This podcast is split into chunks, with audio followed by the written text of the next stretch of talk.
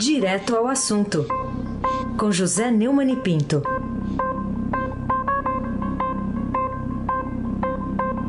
Neumani, bom dia. Bem-vindo de volta, Obrigado. Heisen Oi.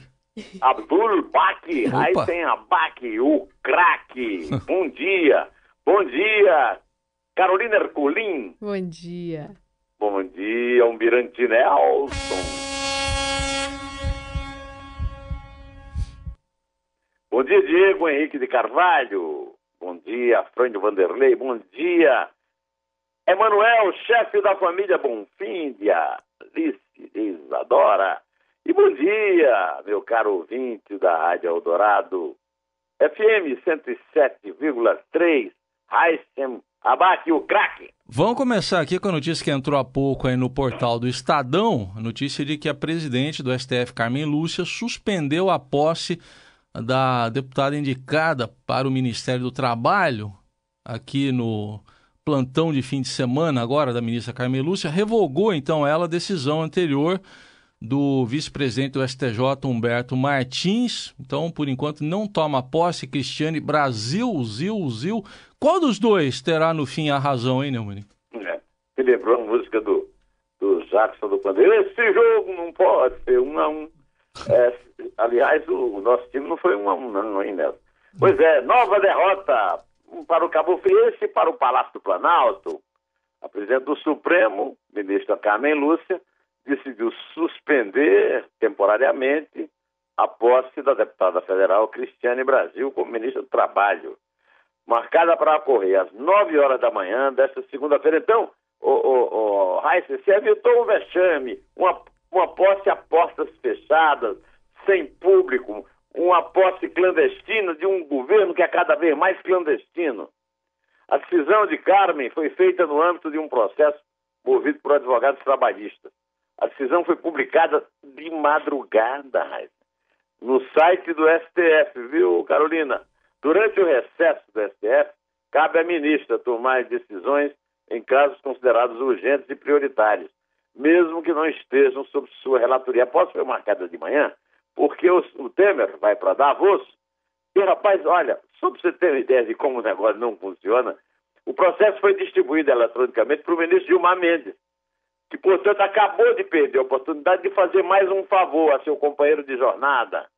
O, aliás, ele não está né, no avião do Temer com a Davos. O presidente Michel Temer, de acordo com a assessoria do Supremo, Carmen Lúcia suspendeu o processo temporariamente, até que venha, venha a ele o inteiro teor da decisão do STJ, proferida no sábado e ainda não publicada. Já pensou que pressa que teria o Temer dando posse para viajar sem a, sem a decisão ainda não publicada? Se for o caso e com todas as informações, a liminar poderá ser reexaminada. Aí vai ser a vez do Gilmar Mendes por as suas manguinhas de fora. É, acontece, o, o, Carolina, que um grupo de advogados recorreu ao Supremo para barrar a posse de Cristiano Brasil. O grupo, sediado no estado do Rio de Janeiro, integra o movimento dos advogados trabalhistas independentes, o mesmo foi autor da ação popular que impediu a posse de Cristiane por duas semanas. Segundo o movimento, o vice-presidente eh, do Superior Tribunal de Justiça, o ministro Humberto Martins, que autorizou a posse de Cristiano no sábado, não tem competência para isso. Esse vai ver é uma demonstração cabal da fragilidade do sistema judicial brasileiro, submetido menos à lei e mais aos interesses e posições de juízes de primeira instância, desembargadores e ministros.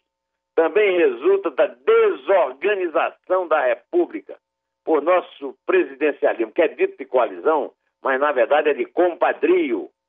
Entregar o Ministério do Trabalho no ano em que precisa recuperar altos índices de desemprego, a filha do dono de um partido político e ex-presidiário, como é o caso, Roberto Jefferson, é a própria negação do que Temer disse à Folha de São Paulo, na entrevista que foi publicada sábado, que ele está focado em fazer sua reconstrução moral. Ele afirmou ainda que não vai deixar o cargo com a pecha de um sujeito que incorreu em falcatruas. Não se trata de deixar ou não deixar. Antes de qualquer coisa, ele teria de explicar o que nunca explicou. Por que é que recebeu Joesley na calada da noite, fora da agenda, e permitindo que ele usasse falsamente o nome de seu assessor, Rodrigo da Rocha Loures, filmado com uma mala de dinheiro que, segundo o ex-PGR, Rodrigo Janot, lhe era destinada. Parece simples, desde que a explicação tenha um mínimo de verossimilhança e lógica, que não tem, que não tem, viu, Carolina Ercolim?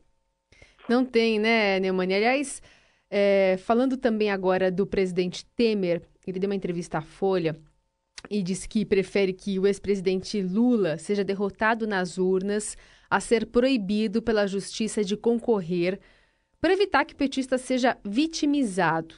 Você acha que ele tem razão nessa afirmação, Neumann? É. Quarta-feira, o ex-presidente Lula vai ser julgado numa segunda instância, no caso do apartamento triplex no Guarujá, litoral de São Paulo. Aí o Temer disse o seguinte a respeito disso, numa, entrevista que a Folha publicou sábado. Não posso dizer uma coisa que está sob apreciação do TRF. Se não pode, por que é que diz? Agora, volta o Temer a dizer, acho que se o Lula participar, será uma coisa democrática. O povo vai dizer se quer ou não.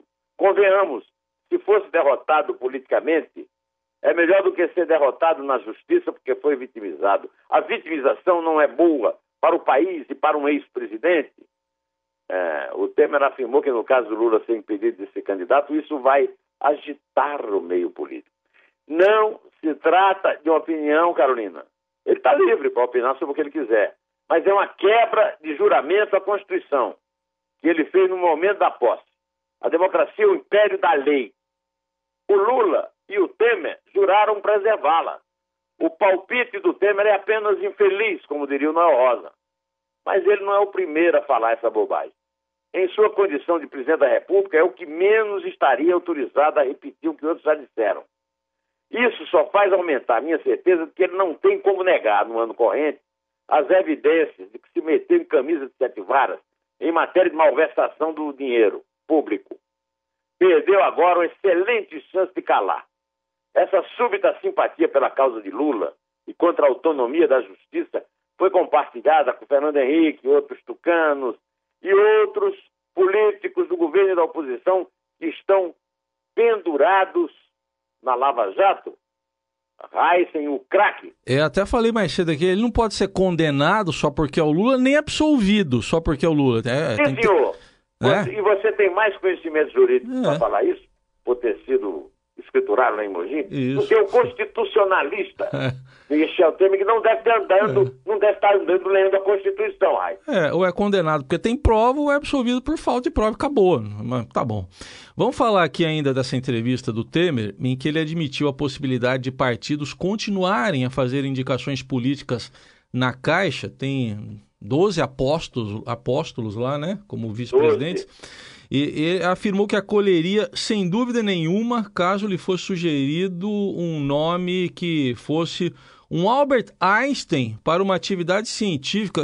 Essa piada aí tem alguma graça, Neumann? Como todas as piadas do Temer, ela não tem graça nenhuma. O Temer é o pior humorista. Ele é boa figura para você uh, repetir aquelas demandas da mão dele, mas é péssimo humorista. Ele também falou, né, então, sobre o afastamento do, dos quatro dos doze vice-presidentes da Caixa Econômica Federal. Apesar do Ministério Público Federal ter reconhecido o afastamento dos dirigentes, ter recomendado a ele o afastamento dos dirigentes, que foi, do que foi seguido pelo Banco Central, Temer só agiu agora, a si mesmo, é, quatro em doze. Mas negou na Folha que a recomendação do Ministério Público Federal tenha chegado diretamente a ele. O PMDBista não descartou a volta dos ex-presidentes afastados, caso fique provado que não praticaram ilícitos. Ele disse que esses casos têm que ser avaliados e não estou os incriminando. Acho que cautelarmente você os afasta para que depois o conselho possa examinar. Porque também, se não tiverem culpa, eles podem até retornar aos seus cargos. Se tiverem, não retorna. É o, a República do Puxa-Encolhe. Se Temer quisesse mesmo limpar sua imagem suja, que nem pau de galinheiro, ele deveria ter lido com atenção a entrevista que o criminalista René Ariel Dotti deu a Ricardo Brandt no Estadão, que está sendo publicada hoje, com chamada na primeira página do jornal. Dotti é assistente de acusação no Ministério Público, foi contratado para isso pela Petrobras para os processos da Operação Lava Jato. E vai defender, depois de amanhã, no julgamento de segundo grau da condenação de Lula em Porto Alegre, a posição da Petrobras. Na entrevista que ele deu ao Brandt, da equipe do Estadão, lá do Fausto Macedo, que cobre a Operação Lava Jato, ele defendeu a necessidade do fim dos políticos profissionais em cargo de comissão em estatais e no governo como forma de combate à corrupção. Entre o Temer e o Dotti, eu estou com o Dotti. O Dotti diz o seguinte: nas mazelas da administração pública em todos os níveis, a generalidade dos cargos em comissão são portas abertas para os malsinados cabides de emprego para a prestação de serviços estranhos à função, como é rotineiro em gabinetes de parlamentares. O, o Dotti fará a segunda sustentação oral do julgamento, uh, logo depois do, do, Ministério Público Federal, depois de amanhã, no Tribunal Regional Federal da Quarta Região em Porto Alegre. Eu vou citar mais uma frase do Dotti, que é como se fosse minha. O fenômeno tornou-se rotineiro na cultura política de aparelhamento do Estado, onde não há desempregados. O criminalista acompanhar, vai acompanhar o parecer do Ministério Público Federal, que pede a manutenção da condenação do ex-presidente pelos crimes de corrupção passiva e lavagem de dinheiro no processo do triplex do Guarujá, aumento de pena, inicialmente estipulada pelo juiz Sérgio Moro, em nove anos e meio de prisão, e pedirá que os recursos recuperados pela Justiça sejam transferidos para os cofres da Petrobras, elementos que constam no documento já entregue no processo. Ao contrário disso, Temer admitiu a possibilidade de partidos continuarem a fazer indicações políticas na Caixa. É por isso que ele está sujo, feito pau de galinheiro. E afirmou que acolheria aquela história da piada ridícula que o Einstein contou aqui, né? É, um Einstein para uma atividade científica. Trata-se de uma piada de péssimo gosto, que, aliás, marca a diferença abissal entre Temer e Dott. Dott é um herói dos verdadeiros advogados brasileiros de resistência à ditadura teve moral biográfica para enfrentar os advogados do Lula, entre os quais o ex-presidente da OAB, Zé Alberto Batoc, que cobrou dele, como você é um herói contra a ditadura, e agora vem... E ele, ele disse, não, você cala a boca aí. Ele calou aquele, o, o, o genro lá do Roberto Teixeira, e deu um para trás lá no, no Batoque, quando tentaram apontar a contradição que não havia entre a posição dele na ditadura e a postura de advogado da Petrobras na Lava Jato. Temer não passa de um constitucionalista consagrado nas trampolinagens da política. Eu, Carolina Herculin. Ô, Neumann, eu queria colocar outro assunto na conversa que, enfim, a gente falou bastante nos últimos dias, no fim de semana teve alguns desdobramentos. Foi um vídeo gravado por Fantástico na TV Globo, que aquele motorista que atropelou 18 pessoas no calçadão de Copacabana, lá na zona sul do Rio, causou na morte da bebê Maria Luísa Araújo de Azevedo, de oito meses. Ele diz que não é assassino e pede desculpas pelo sofrimento que causou. O que você acha dessa tragédia toda, hein? Ah, Carolina, vamos ouvir o que ele, o que ele disse. Almirante Nelson, toca aí o. Eu tive uma ausência. Você fica completamente congelado, se contorce um pouco para o lado e nisso perde também totalmente a consciência das coisas, tudo. Quero dizer que não sou nenhum assassino, não tive intenção nenhuma de matar ninguém. E peço perdão a todas as pessoas que sofreram e estão sofrendo por toda essa tragédia que eu causei.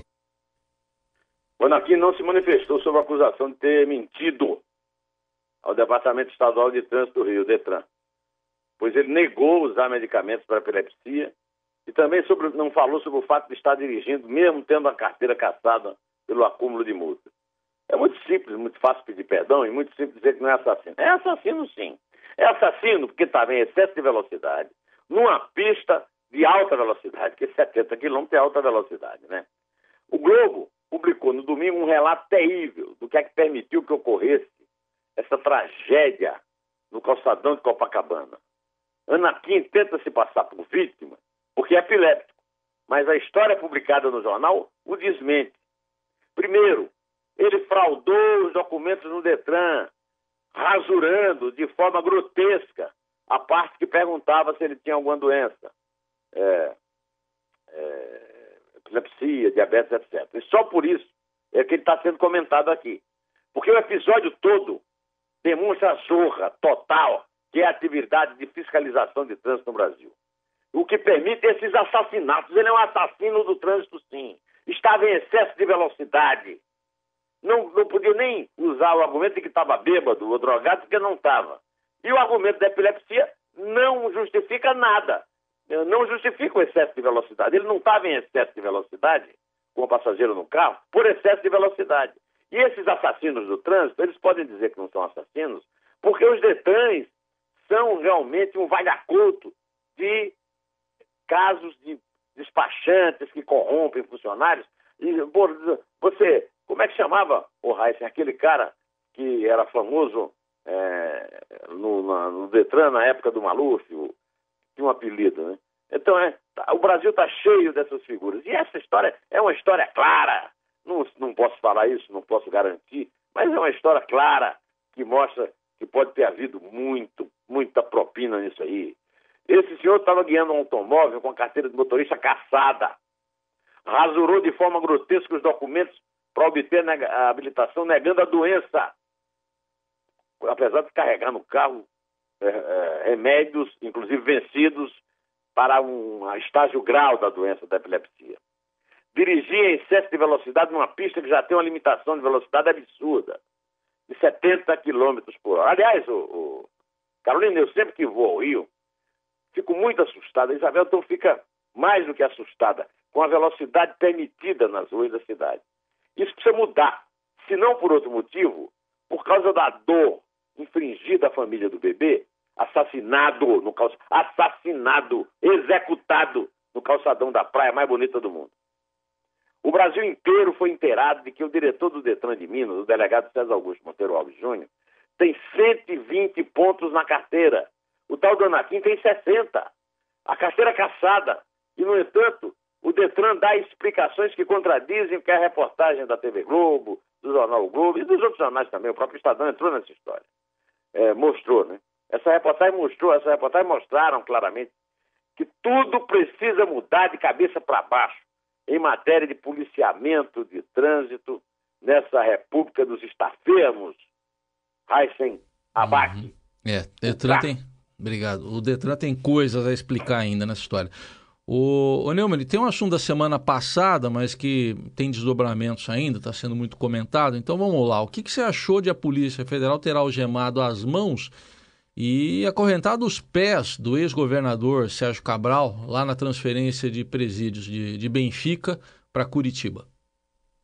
Eu me senti na Idade Média. O Brasil, no século XXI, está na Idade Média, em termos econômicos, financeiros, desemprego e tal. E nesse tipo grotesco. A, Polícia Federal, isso aconteceu na sexta-feira, o último dia que eu fiz o comentário. É, só que a, a, eu, o comentário meu já estava feito, então eu resolvi retomar hoje para abrir a semana contando aqui o, num desabafo a minha estupefação diante de coisas desse tipo, porque a Polícia Federal informou que seguiu rigorosamente todos os parâmetros legais no procedimento de condução do ex-governador Sérgio Cabral, com as mãos algemadas, pés acorrentados em Curitiba. Segundo a assessoria da Diretoria-Geral da, da Polícia Federal, cadê o diretor-geral? Cadê o Fernando? Porque não te caia de Segovia? Cadê?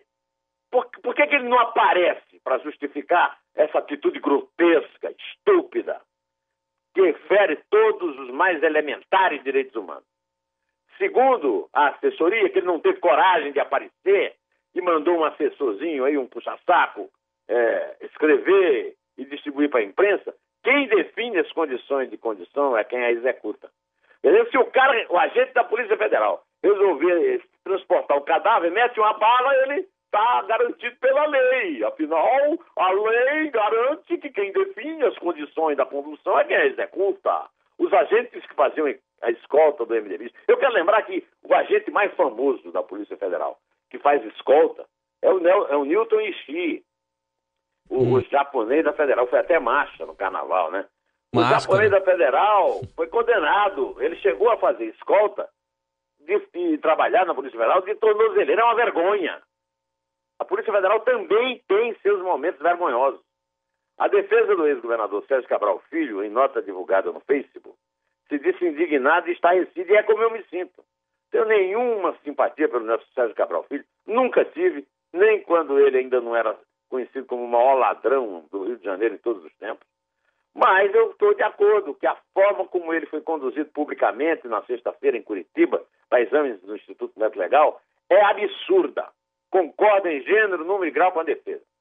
Mas também acho que essa atitude grotesca, medieval, é a cara desse novo diretor da Polícia Federal, o Fernando, porque não tem caia Segovia, que foi indicado para o cargo para aliviar a barra do chefão Temer. Em pleno século XXI, o Brasil está à cara do estado em que ficou o Maranhão de seu amigo Sarney, nestes anos, amigo, aliás, do Temer e do Segovia, nestes anos sob a égide do clã do Dr. José de Ribamar.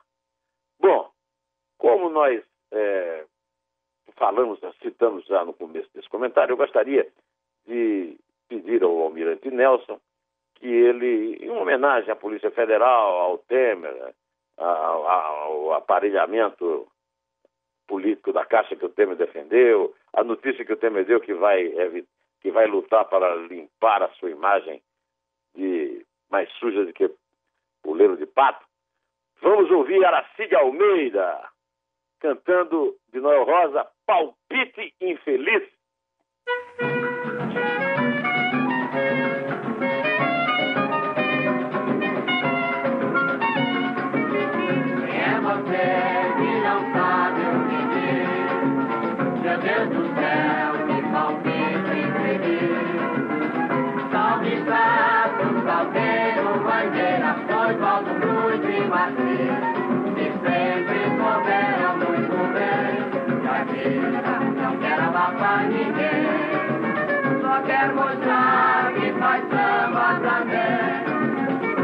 Fazer poema lá na vila é um brinquedo. Ao som do samba dança até o arvoredo. Eu já chamei você pra ver, você não viu porque não quis. Quem é você? Não Só não viu quem não quis. Olha só. Pode começar a contar. Deixa eu falar uma coisa pra você, seu Neumann. Fala, fala. Você resgatando a Araci é muito Primeiro, bom. Primeiro, peça licença aí, é Carolina. Não, eu sei, mas é muito bom é, você resgatar a Araci. Porque o pessoal aqui só vai lembrar dela como jurada. Ela ia falando 10 paus, né? Mas é bom botar ela cantando aqui. É uma tremenda cantora. Uma tremenda cantora, mas é, é fazendo justiça à cantora, né? É. Porque como jurada, o pessoal só fica lembrando do mau humor dela. 10 paus! É 10 paus, é. Então lá, então, essa sublinha aí. vamos Eita, lá. vamos à contagem, né, Mani? Vai lá. É três. É dois. É um pé. Salve solteiro, mangueira, foi Cruz e Matriz, muito bem, a não quer ninguém, só quer mostrar que faz também. A vila é uma cidade independente que tira samba, mas não quer tirar patente. Pra aquele cara, quem não sabe aonde tem o seu nariz, quem é você?